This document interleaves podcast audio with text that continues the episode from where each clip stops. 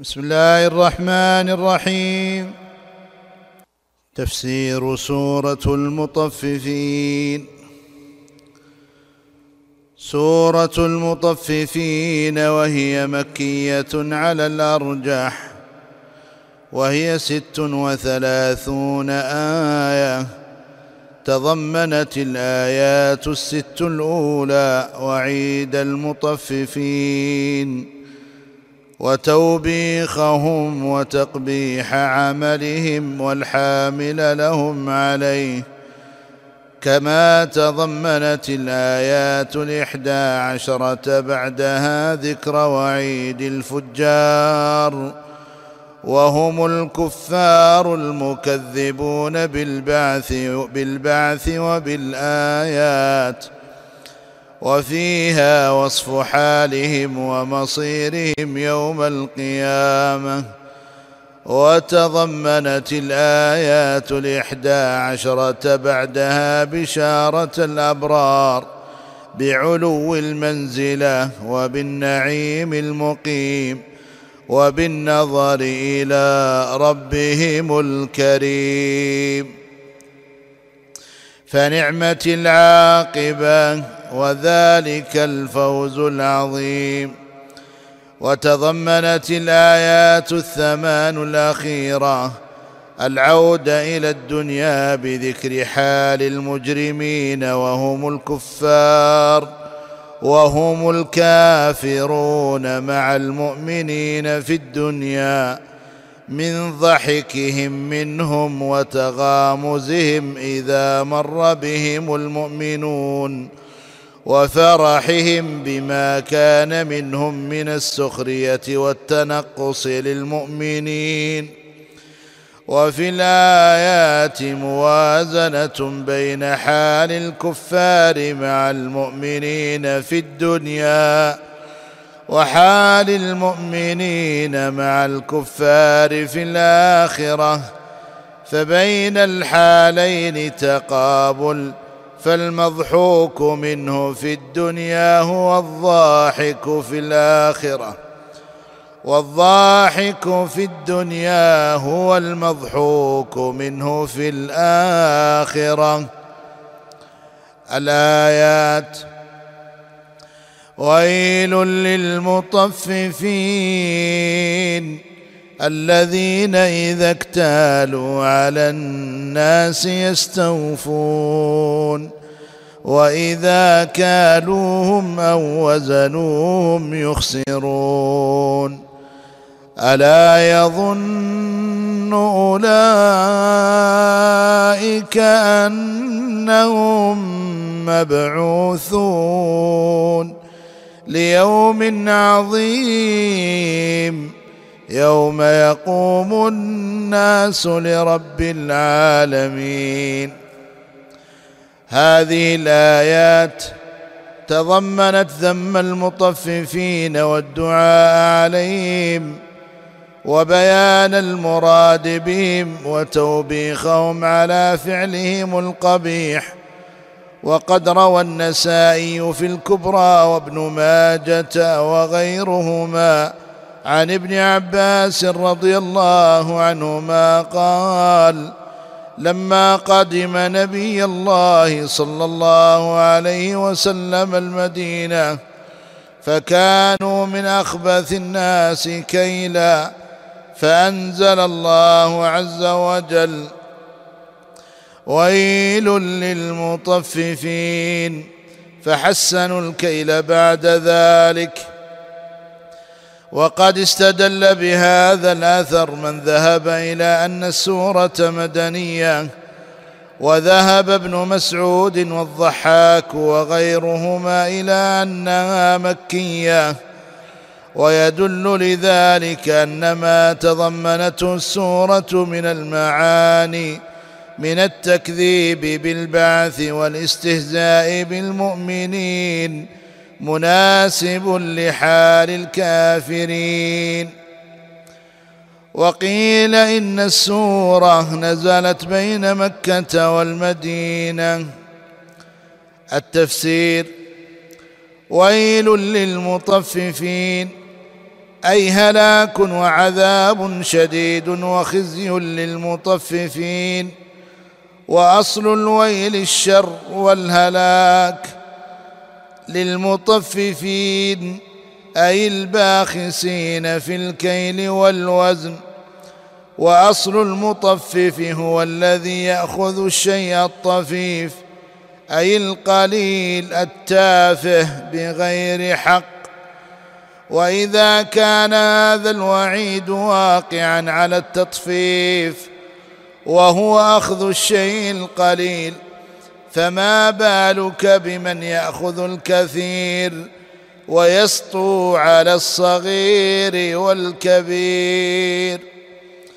ثم بين حالهم وما استحقوا به الوعيد فقال الذين إذا اكتالوا على الناس أي إذا قبض إذا قبضوا الذي لهم على الناس بالكيل أي إذا قبضوا الذي لهم على الناس بالكيل يستوفون أي أخذوه وافيا كاملا لأنفسهم فالاكتيال أخذ الحق من الغير ويتعدى فعله بمن يقال اكتلت منه الطعام إذا أخذته منه.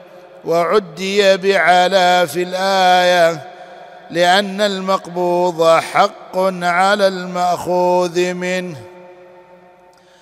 وإذا كالوهم أو وزنوهم أي كالوا للناس أو وزنوا لهم يخسرون أي ينقصون الكيل والوزن يقال كلتك وكلت لك. ووزنتك ووزنت لك كما يقال نصحتك ونصحت لك. فهذه الأفعال ونحوها تتعدى بنفسها وتتعدى بحرف الجر. وفي قوله الذين إذا اكتالوا على الناس يستوفون. قد يقال إنه لا عيب على من أخذ حقه وافيا.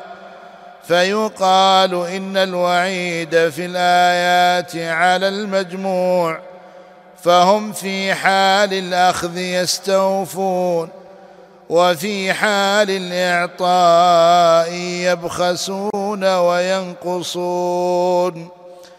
فهؤلاء متوعدون بالعذاب العظيم. ذكر أن اعرابيا قال لأحد الملوك قد سمعت ما قال الله في المطففين. أراد بذلك أن المطفف قد توجه عليه الوعيد العظيم الذي سمعت به. فما ظنك بنفسك وأنت تأخذ أموال المسلمين بلا كيل ولا وزن. ألا يظن أولئك أنهم مبعوثون؟ أي ألا يعلم أولئك المطففون اللؤماء أنهم مبعوثون؟ والهمزة للإنكار عليهم وتوبيخهم والتعجب من حالهم وأشار إليهم باسم الإشارة الموضوع للبعيد ذما لهم ولبعد مرتبتهم في الشر. وقيل الظن في الآية على بابه وأن مجرد ظن البعث كاف في مجانبة هذا الخلق الذميم. أنهم مبعوثون ليوم عظيم. أي يبعثون في يوم عظيم وهو يوم القيامة. فيجازون بأعمالهم. فيجازون بأعمالهم وفي ذلك تهديد شديد لهم ووصفه تعالى ووصفه تعالى ووصفه تعالى لذلك اليوم بالعظيم لما يكون فيه من الخطوب والأهوال التي يشيب لها الولدان. من الحساب والجزاء والجنة والنار والصراط والميزان ودنو الشمس من الخلائق حتى يغيب أحدهم في رشحه إلى أنصاف أذنيه فهو ورب الكعبة يوم عصيب ويوم عظيم.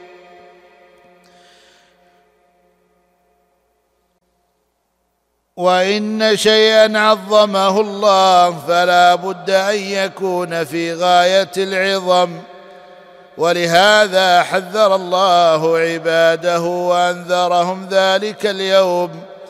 ووصفه بأوصاف كثيرة وذكر ما يكون فيه كقوله تعالى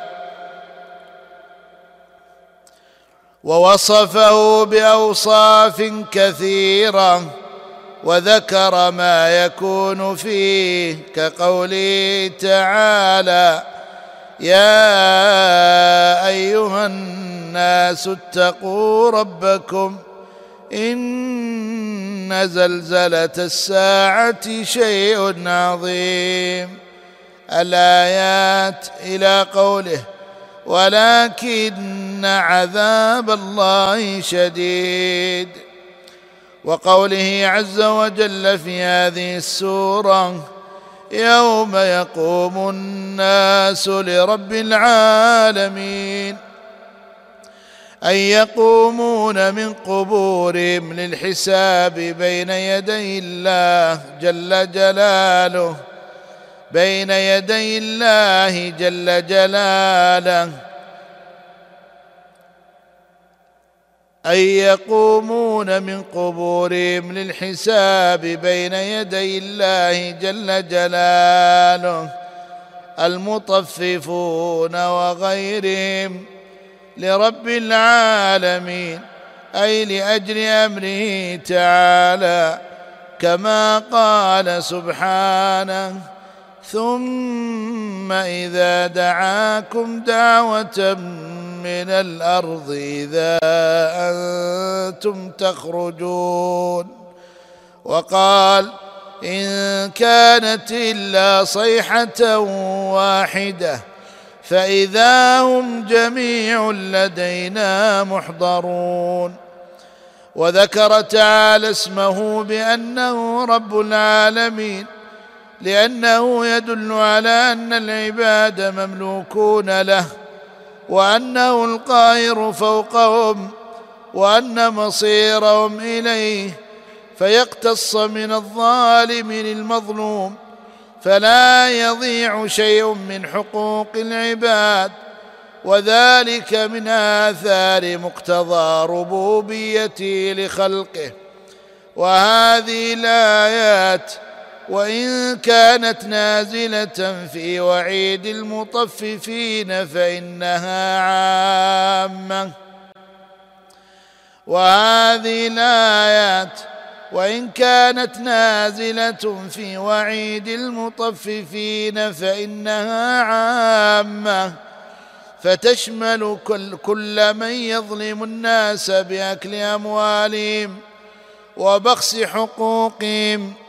ولا سيما المستضعفين كاليتامى فكل أولئك ينتظرون هذا اليوم العظيم.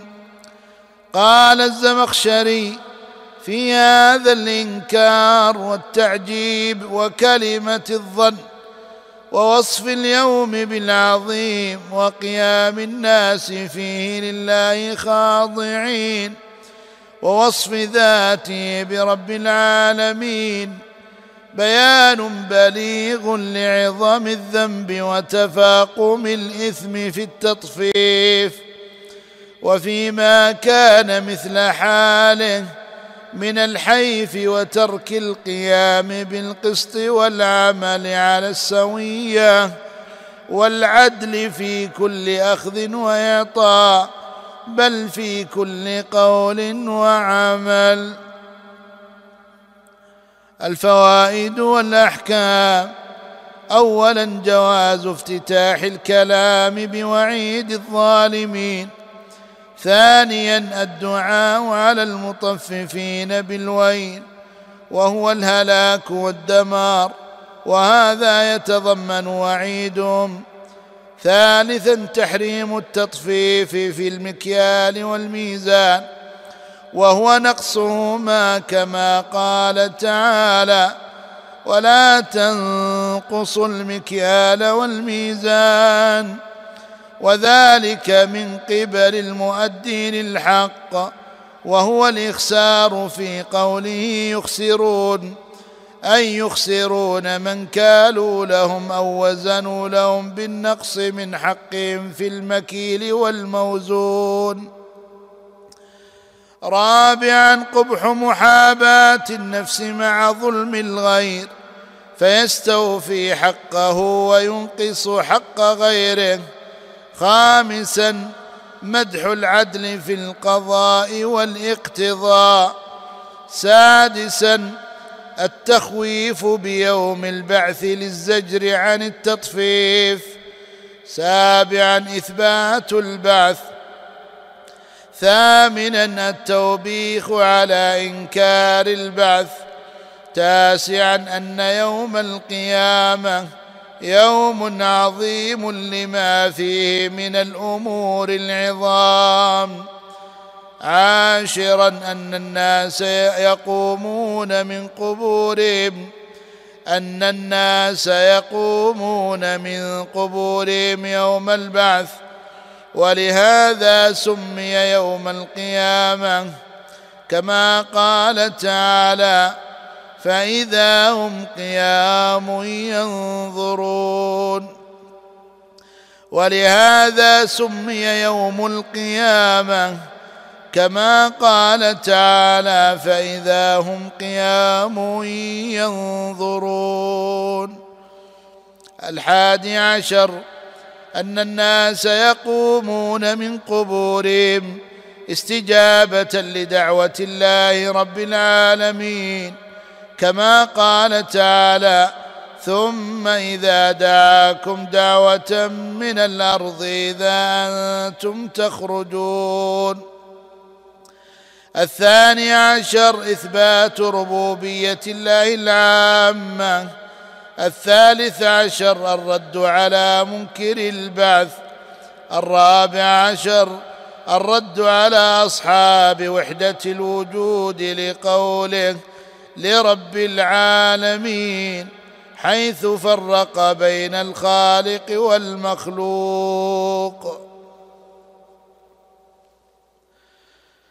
ولما ذكر يوم القيامة أتبعه بذكر ما يكون فيه من مصير الفجار والأبرار وابتدأ بالفجار لأن الحديث عنهم من أول السورة فقال كلا إن كتاب الفجار لفي سجين. وما ادراك ما سجين كتاب مرقوم ويل يومئذ للمكذبين الذين يكذبون بيوم الدين وما يكذب به الا كل معتد اثيم إذا تتلى عليه آياتنا قال أساطير الأولين. كلا بل ران على قلوبهم ما كانوا يكسبون. كلا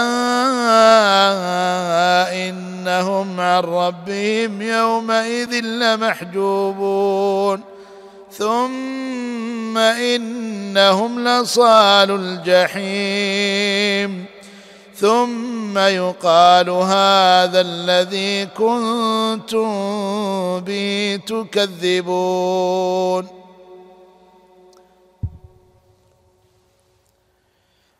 التفسير قولوا كلا أي حقا وجعلها بعضهم للردع والأول أظهر لأنها موطئة للخبر المؤكد بعدها.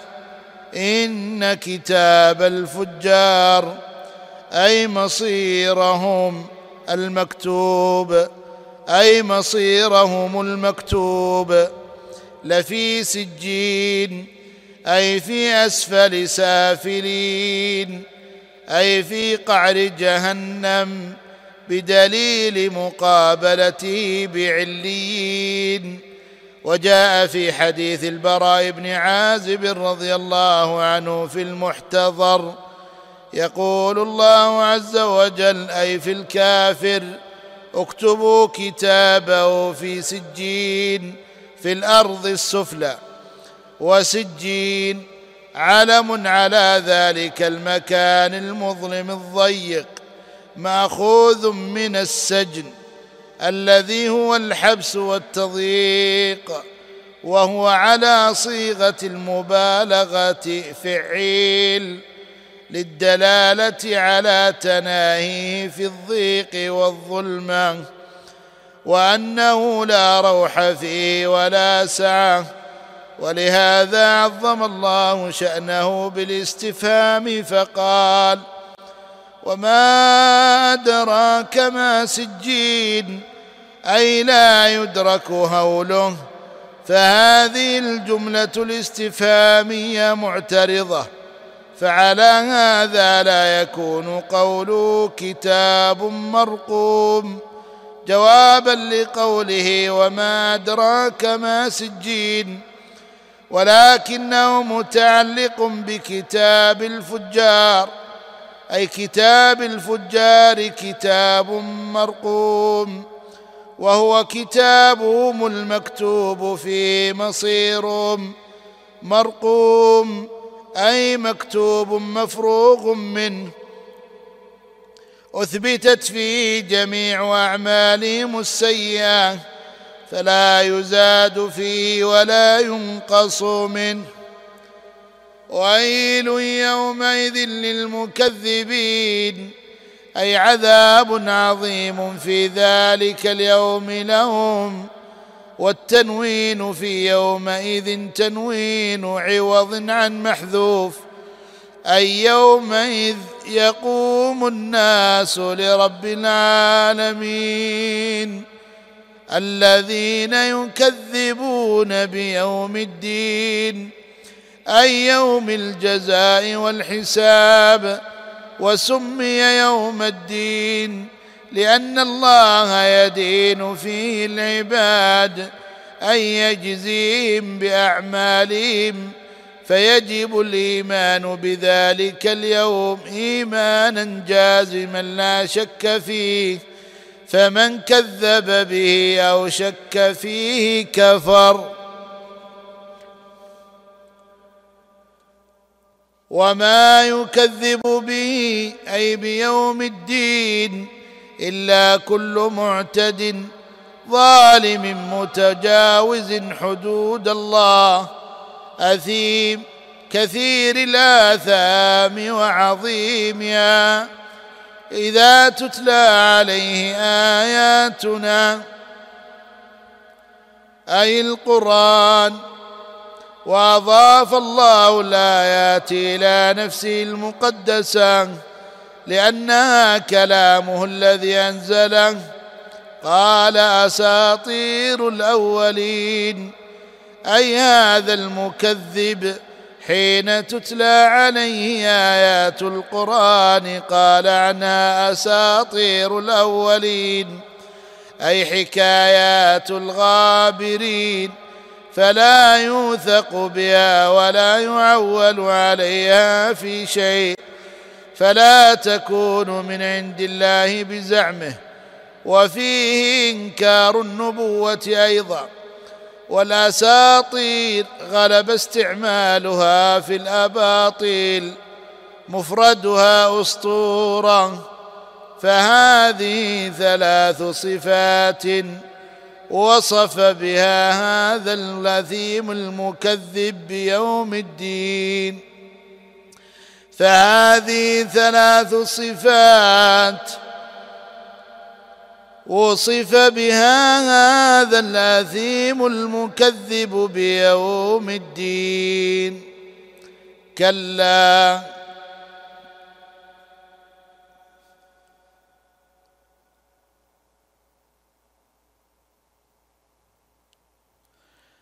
كلا. ردع للمعتد الأثيم وتكذيب لقوله. أي ليرتدع هذا الفاجر فليس القرآن أساطير الأولين بل وحي رب العالمين. ولكن هؤلاء ران على قلوبهم أي غطى عليها وحجبها ما كانوا يكسبون. من الذنوب والاثام فهي متراكمة على قلوبهم مثل الصدى فهي لا تحب الخير ولا تقبل الحق ولا تتأثر بالقرآن. وفي معنى الآية قوله صلى الله عليه وسلم إن العبد إذا أخطأ خطيئة نكتت في قلبه نكتة سوداء. فإذا هو نزع واستغفر وتاب سقل قلبه وإن عاد زيد فيها حتى تعلو قلبه. وهو الران الذي ذكر الله. كلا بل ران على قلوبهم ما كانوا يكسبون. وقوله كلا بل قرأ حفص بسكتة خفيفة. قرأ حفص بسكتة خفيفة على لام بل لتتبين اللام.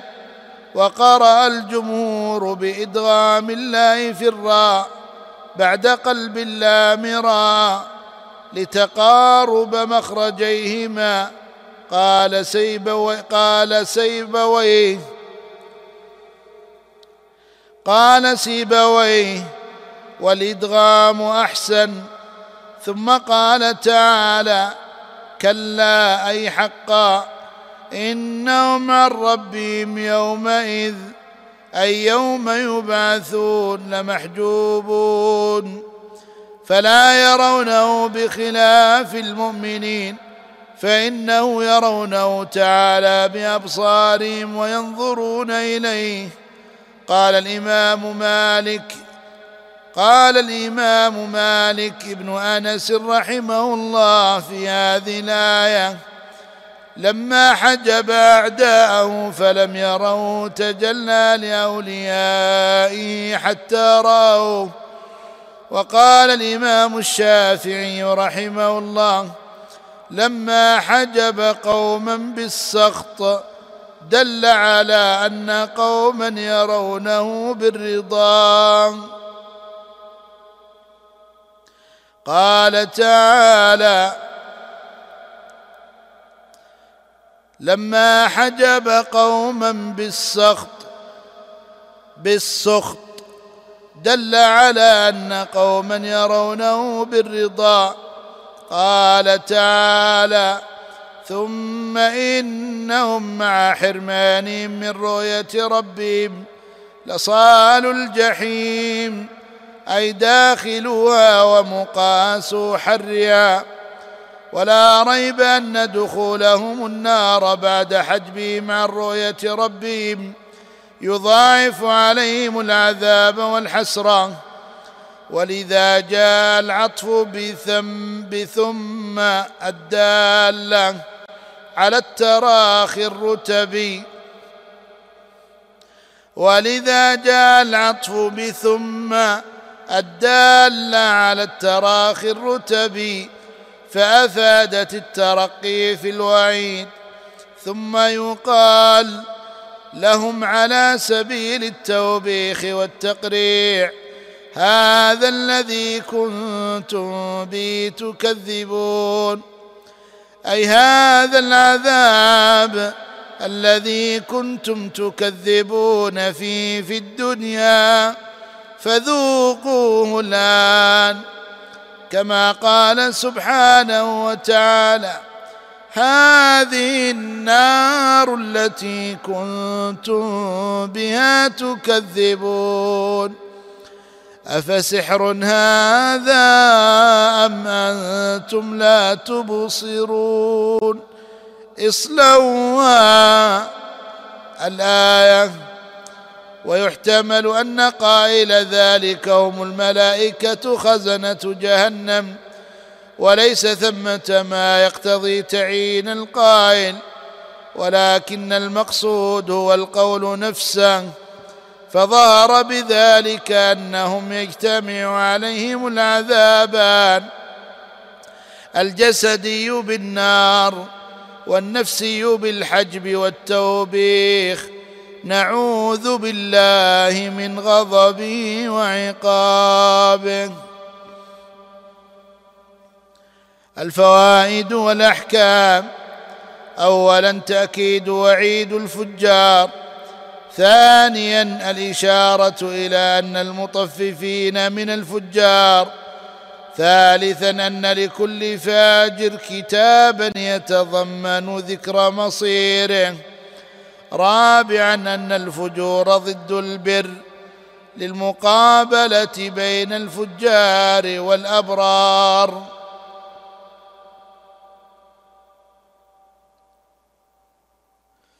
كما في سورة الانفطار.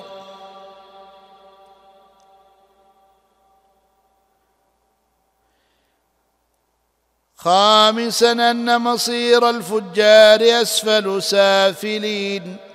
سادسا أن سجين أسفل سافلين. سابعا تهويل أمر سجين. ثامنا أن من أسماء النار سجين. تاسعا أن كتاب الفجار حقيقي لقوله كتاب مرقوم. عاشرا تهديد المكذبين ووعيدهم. الحادي عشر أن وعيدهم يحل بهم في ذلك اليوم العظيم لقوله يومئذ الثاني عشر أن من أسماء يوم القيامة يوم الدين. أن من أسماء يوم القيامة يوم الدين. كما قال تعالى مالك يوم الدين. الثالث عشر أن التكذيب به من أنواع الفجور. الرابع عشر وجوب الإيمان بيوم القيامة. الخامس عشر أن المكذب بيوم القيامة معتد لحدود الله أثيم بمعاصي الله مكذب بآيات الله. السادس عشر أن الأساطير هي الأكاذيب والأخبار التي لا أصل لها. السابع عشر أن حال المكذبين عند تلاوة القرآن ضد حال المؤمنين الذين قال الله فيهم وإذا تليت عليهم اياته زادتهم إيمانا. الثامن عشر زجر المكذبين بآيات الله وردعهم. التاسع عشر أن تكذيبهم للقرآن لا لخفائهم بحججه بل لما غطى على قلوبهم مما كسبوا من أنواع المعاصي. العشرون أن الأعمال السيئة سبب للشر والعذاب ومثلها الأعمال الصالحة فإنها سبب للخير والثواب. الحادي والعشرون وعيد المكذبين بحجبهم عن ربهم يوم القيامة. الثاني والعشرون أن من أنواع العذاب الحجاب عن الله. الثالث والعشرون أن المؤمنين يرون ربهم يوم القيامة. خلاف حال المكذبين. الرابع والعشرون أن الله يرى يوم القيامة. الخامس والعشرون أن من أنواع النعيم وهو أعلاها رؤية الله يوم القيامة. السادس والعشرون إثبات ربوبية الله العامة. السابع والعشرون أن منتهى المكذبين النار. الثامن والعشرون أن من أسمائها الجحيم. التاسع والعشرون توبيخ المكذبين على تكذيبهم. الثلاثون الجمع لهم بين العذابين الحسي والمعنوي.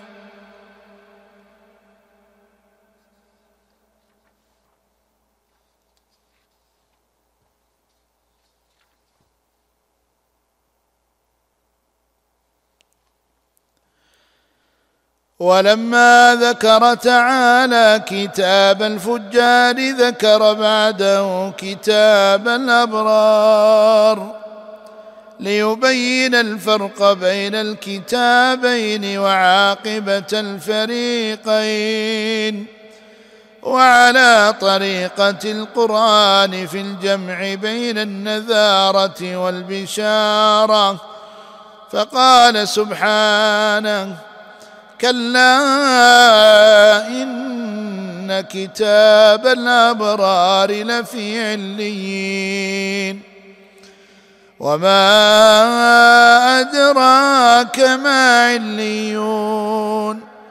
كتاب مرقوم يشهده المقربون. إن الأبرار لفي نعيم. على الأرائك ينظرون. تعرف في وجوههم نظرة النعيم. يسقون من رحيق مختوم. ختامه مسك.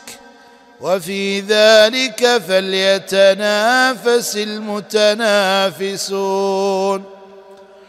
ومزاجه من تسنيم. عينا يشرب بها المقربون.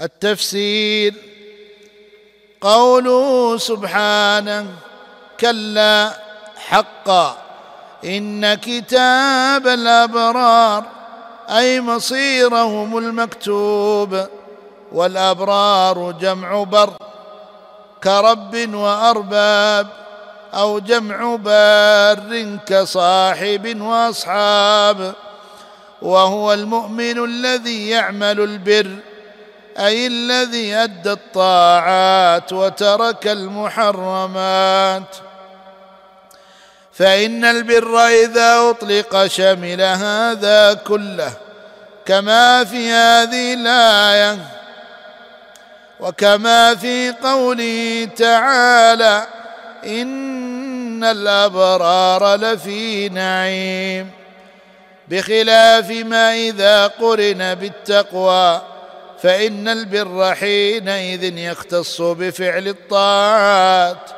والتقوى باجتناب المحرمات. ومنه قوله تعالى وتعاونوا على البر والتقوى. قوله إن كتاب الأبرار لفي عليين. إن كتاب الأبرار لفي عليين. أي في أعالي الجنة فهو ارتفاع فوق تصور العقول لأنهم بلغوا في الطاعة منزلة عظيمة. وعلى هذا فعليون علم على الجنة لأنها في السماء وهي درجات وأعلاها الفردوس التي سقفها عرش الرحمن. كما جاء في الحديث فإذا سألتم الله فاسالوه الفردوس فإذا سألتم الله فاسالوه الفردوس فإنه أوسط الجنة وأعلى الجنة وفوقه عرش الرحمن ومنه تفجر أنهار الجنة. فعليون على هذا التفسير. اسم لا واحد له من لفظه مثل عشرين وثلاثين. وجاء على هذه الصيغة للدلالة على علو الجنة وارتفاعها وعلو أقدار أهلها. فكان الجزاء مناسبا لأحوالهم وأعمالهم. وما أدراك ما عليون. أي وما علمك فهذا تفخيم لشأنه. أي هو أعظم من أن يحيط به الوصف كتاب مرقوم. أي هو كتاب مرقوم. وهو كتاب الأبرار المكتوب فيه مصيرهم مرقوم. أي مكتوب مفروغ منه أثبت فيه مصيرهم. فلا يتغير ولا يتبدل. يشهده المقرب يشهده المقربون. يشهده المقربون أي يحضر كتابته المقربون. وهم الملائكة المقربون من كل سماء من السماوات السبع. وهؤلاء لهم عند الله مقام كريم. فشهودهم للكتاب يدل على عظم شأنه وشرف أهله. ثم ذكر ما اعد لهم في الجنة من النعيم المقيم والثواب العظيم. فقال إن الأبرار لفي نعيم. النعيم مصدر بمعنى النعمة أي هم في نعمة عظيمة من جمال مظهر ورفاهية عيش. وراحه بال واطمئنان نفس فالنعيم محيط بهم من كل جانب. ومن هذا النعيم أنهم على الأرائك ينظرون. الأرائك جمع أريكة وهي سرير مزخرف ترخى عليه حجلته المتصله به. وهي سترة تسدل على السرير من فاخر الثياب وفيها أبات المجلس وجماله. فالأريكة اسم لمجموع السرير والحجلة. فإذا لم يكن ثمة حجلة فهو سرير. وجاء أن أهل الجنة يجلسون مع أزواجهم على الأرائك. قال تعالى إن أصحاب الجنة اليوم في شغل فاكهون. هم وأزواجهم هم وأزواجهم في ظلال على الأرائك متكئون. وقوله على الأرائك ينظرون. أي إلى ربهم سبحانه. وينظرون وهم في مجالسهم. تلك إلى ما يسرهم مما أعده الله لهم من النعيم. من كل ما تشتهي الأنفس وتلذ الأعين. والآية تعم الأمرين. كما يدل عليه حذف المفعول من ينظرون. تعرف في وجوههم نضرة النعيم اي بهجه النعيم والخطاب في تعرف لغير معين أن يدرك كل من رآهم أنهم آل نعمة. لما يرى على وجوههم من العافية والنعومة والحسن والبشر كما قال تعالى وجوه يومئذ مسفرة ضاحكة مستبشرة. وقولي يسقون من رحيق مختوم أي من خمر خالصة. لا كدر فيها ولا غش فيسقيهم خدمهم وهذا من تمام النعيم. فهم لا يتكلفون عن سقي أنفسهم ولذا لم يقل يشربون. كما قال تعالى يطوف عليهم ولدان مخلدون. بأكواب وأباريق وكأس من معين. ختام مسك. هذا تفسير لقوله مختوم. اي اخر ونهاية مسك تفوح رائحته. وفي قوله ختام مسك.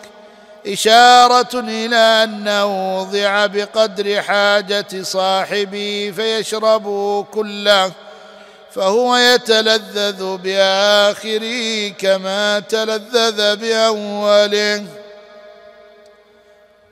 وفي ذلك النعيم العظيم فليتنافس المتنافسون.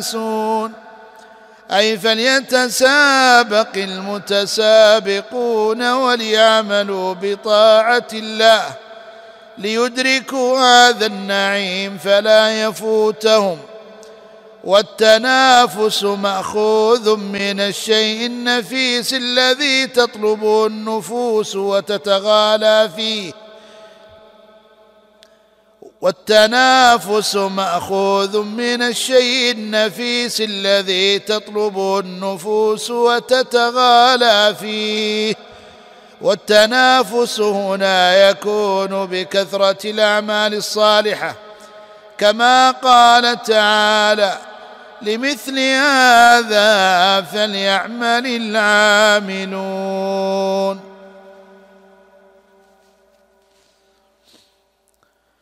وقوله وفي ذلك فليتنافس المتنافسون. الجملة معترضة في سياق وصف النعيم لاستثارة همة المخاطبين للحاق بركب الأبرار. ولما أخبر عن الشراب أتبعه بذكر مزاجه فقال ومزاجه من تسنيم أي يمزج من عين في الجنة تسمى التسنيم. ولذا فسرا بقوله عينا بالنصب على المدح والتنكير للتعظيم يشرب بها المقربون أي يرتوون بها فهذه العين في الأصل للمقربين فقط فإنهم يشربونها صرفا أما الأبرار فيمزج لهم منها أي يجعل في رحيقهم شيء منها فشراب المقربين أعلى من شراب الأبرار تبعا لتفاوت المنزلة بين الفريقين. وبعد فالمتدبر لهذه الآيات يجد فيها مقابلة بين الفريقين في وصفهم ومصيرهم وجزائهم فهؤلاء هم الأبرار وهم في علين وفي النعيم وإلى ربهم ينظرون وكانوا به مؤمنين. وأولئك هم الفجار وهم في سجين وفي الجحيم وعن ربهم محجوبون وكانوا به مكذبين وفي البر كل عمل عمل صالح محمود وفي الفجور كل عمل سيء مذموم نسأل الله أن يسلك بنا سبيل الأبرار والمقربين وأن يجنبنا سبيل الفجار والمكذبين. الفوائد والأحكام. اولا تأكيد وعد الأبرار. ثانيا أن البر ضد الفجور والأبرار ضد الفجار. ثالثا أن لكل واحد من الأبرار كتابا يتضمن جزاءه وعاقبته وهي الجنة بما فيها من أصناف النعيم. رابعا أن الجنة عالية وأعلاها الفردوس. خامسا تعظيم أمر الجنة في علوها. كيف وأعلاها سقف الرحمن. سادسا أن كتاب الأبرار حقيقي أي مكتوب كتابه. لقوله كتاب مرقوم. سابعا أن أفضل الملائكة المقربون منهم من الله تعالى. قال تعالى لن يستنكف المسيح أن يكون عبدا لله. لن يستنكف المسيح أن يكون عبدا لله ولا الملائكة المقربون. ثامنا تفاضل الملائكة في منازلهم. تاسعا شهود الملائكة المقربين كتاب الأبرار تعظيما لأمره. عاشرا تفخيم شأن كتاب الأبرار. الحادي عشر طيب عيش الأبرار في الجنة. الثاني عشر إن من نعيم الأبرار الجلوس على الأرائك. والنظر إلى ما يشاءون وأعلى ذلك النظر إلى وجه الله سبحانه. الثالث عشر ظهور أثر النعيم على وجوههم بالنضاره والحسن والبهاء. يعرف ذلك من يراهم. الرابع عشر أن من أشربة الجنة الرحيق الخامس عشر أن الأبرار يسقون من ذلك الرحيق السادس عشر أن آخر شرابهم مطيب بالمسك السابع عشر أن نعيم الجنة جدير بتنافس المتنافسين الثامن عشر الأمر من الله بالتنافس فيه وذلك بالتنافس في أسبابه وهي الأعمال الصالحة.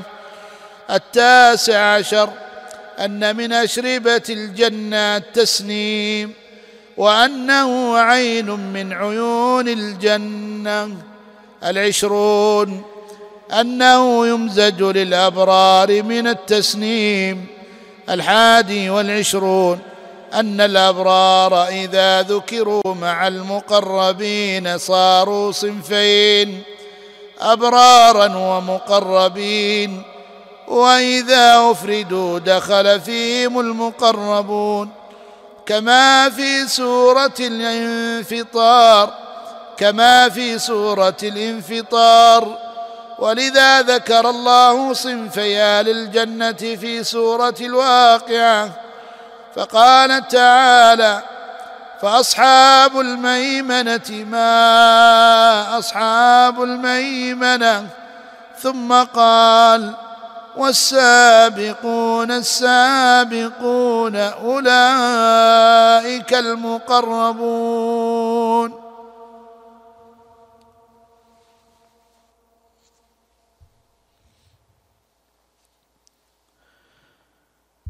ولما ذكر الله مصير الفريقين وتباين حالهم أتبع ذلك بذكر حال المجرمين الفجار مع المؤمنين في الدنيا وحال المؤمنين مع المجرمين في الآخرة وما بينهما من التباين والتقابل وفي هذا بيان لسبب ذلك التباين في المصير.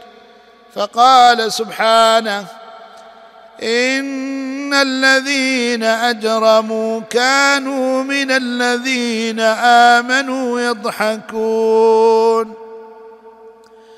وإذا مروا بهم يتغامزون. وإذا انقلبوا إلى اهلهم انقلبوا فكين وإذا رأوهم قالوا إن هؤلاء لضالون.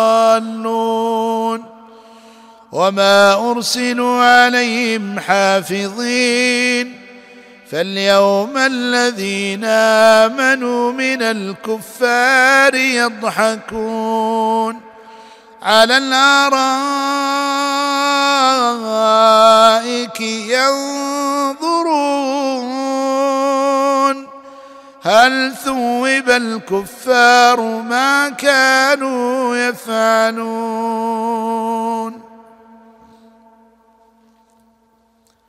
التفسير قوله إن الذين أجرموا أي الكفار والمجرم في اصطلاح القرآن هو الكافر وذكرهم بالاسم الموصول للدلالة على سبب فعلهم وهو الإجرام الذي هو الكفر واكتساب الآثام. كانوا في الدنيا من الذين آمنوا يضحكون. على سبيل التهكم ويسخرون منهم كما كان يفعل كفار قريش. كما كان يفعل كفار قريش كأبي جهل والوليد بن المغيرة وغيرهما مع النبي صلى الله عليه وسلم والمؤمنين. وإذا مروا بهم يتغامزون.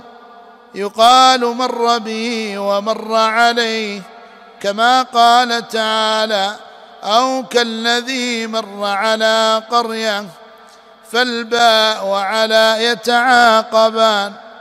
المعنى إذا مر المؤمنون بالكفار تغامز الكفار أن يغمز بعضهم بعضا بالعين أو بالحاجب أو بالشفة استهزاء بالمؤمنين. ويحتمل أن يكون الفاعل في مروا عائدا على المشركين. أي إذا مر المشركون بالمؤمنين ويؤيد ذلك أن الضمائر من قبل ومن بعد تعود على المشركين. وإذا انقلبوا إلى أهلهم أي إذا رجع الكفار إلى اهلهم في بيوتهم انقلبوا فكين أي مسرورين متلذذين بما فعلوا بالمؤمنين وقد يحكونه لاهلهم وهذا من تمام إعجابهم بفعلهم. وإذا راهم أي إذا رأى الكفار المؤمنين قالوا إن هؤلاء لضالون. أي لإيمانهم بمحمد صلى الله عليه وسلم وتركهم دين آبائهم فهذا هو الضلال بزعمهم. وما أرسلوا عليهم حافظين. أي والحال أن هؤلاء الكفار ما أرسلوا على المؤمنين حافظين أي رقباء يحفظون عليهم أعمالهم ويشهدون عليهم بالضلال أو الرشد. فالآية إنكار من الله عليهم وتهكم بهم ولهذا جازاهم الله بضد فعلهم في الآخرة. وذلك أن المؤمنين يضحكون منهم هناك كما كان الكفار يضحكون منهم في الدنيا. ولذا قال فاليوم الذين آمنوا من الكفار يضحكون فاليوم أي يوم القيامة فأل للعهد الذكري لأنه قال قبل ذلك يوم يقوم الناس لرب العالمين.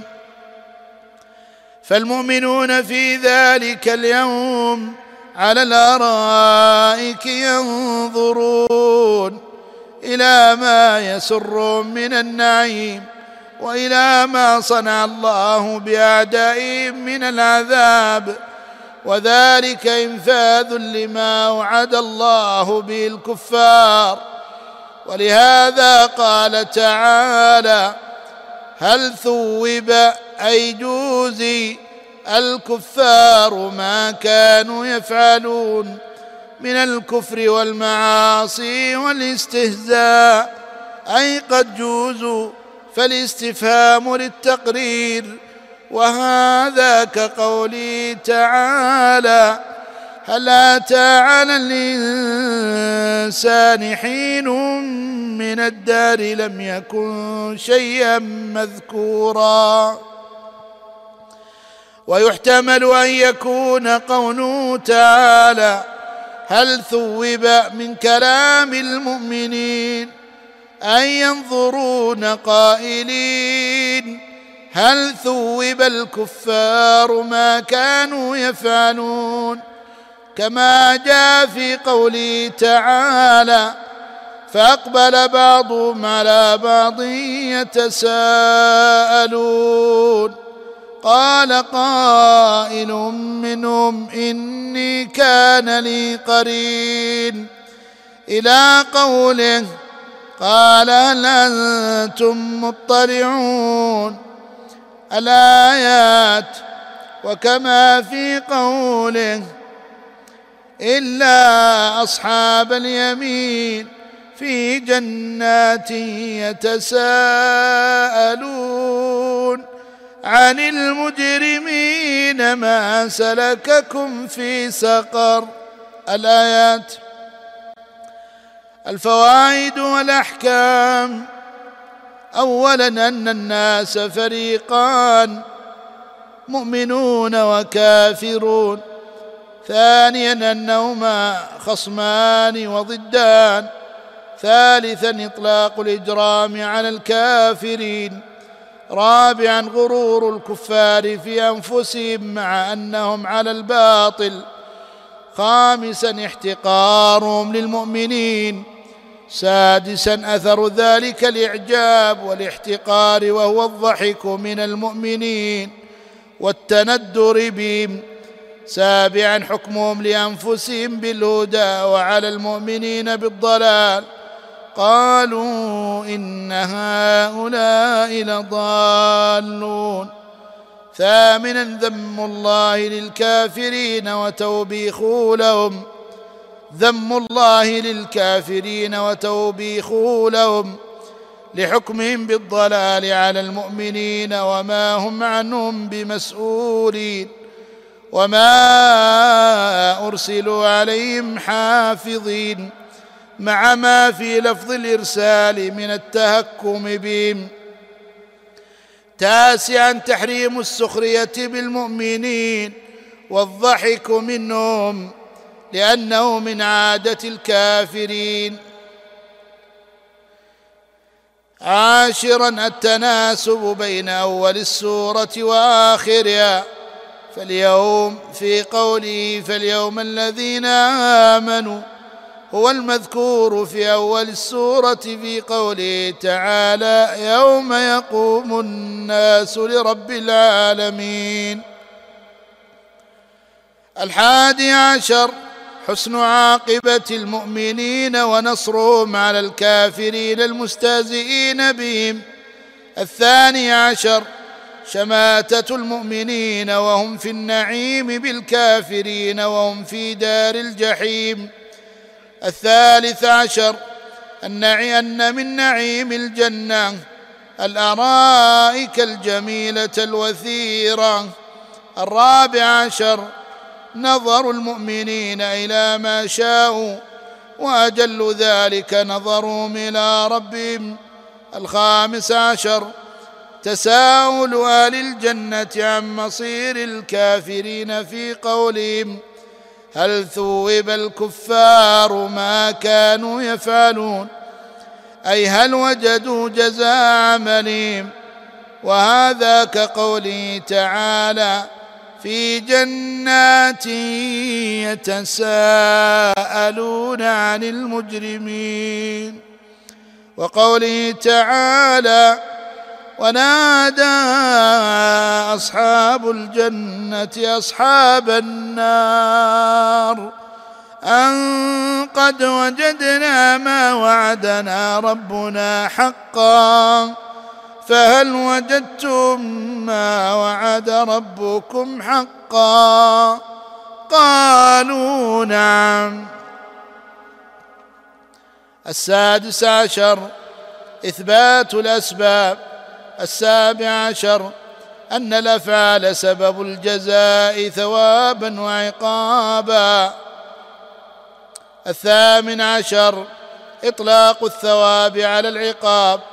التاسع عشر حكمة الله وعدله في الجزاء على الأعمال. العشرون أن الجزاء من جنس من جنس العمل. أن الجزاء من جنس العمل. فكما ضحك الكفار من المؤمنين في الدنيا ضحك المؤمنون منهم في الآخرة. كان هذا المشروع برعاية أوقاف الشيخ علي بن عبد العزيز الضويان رحمه الله وغفر له ولوالديه وبارك في ذريته وجعله في موازين حسناتهم.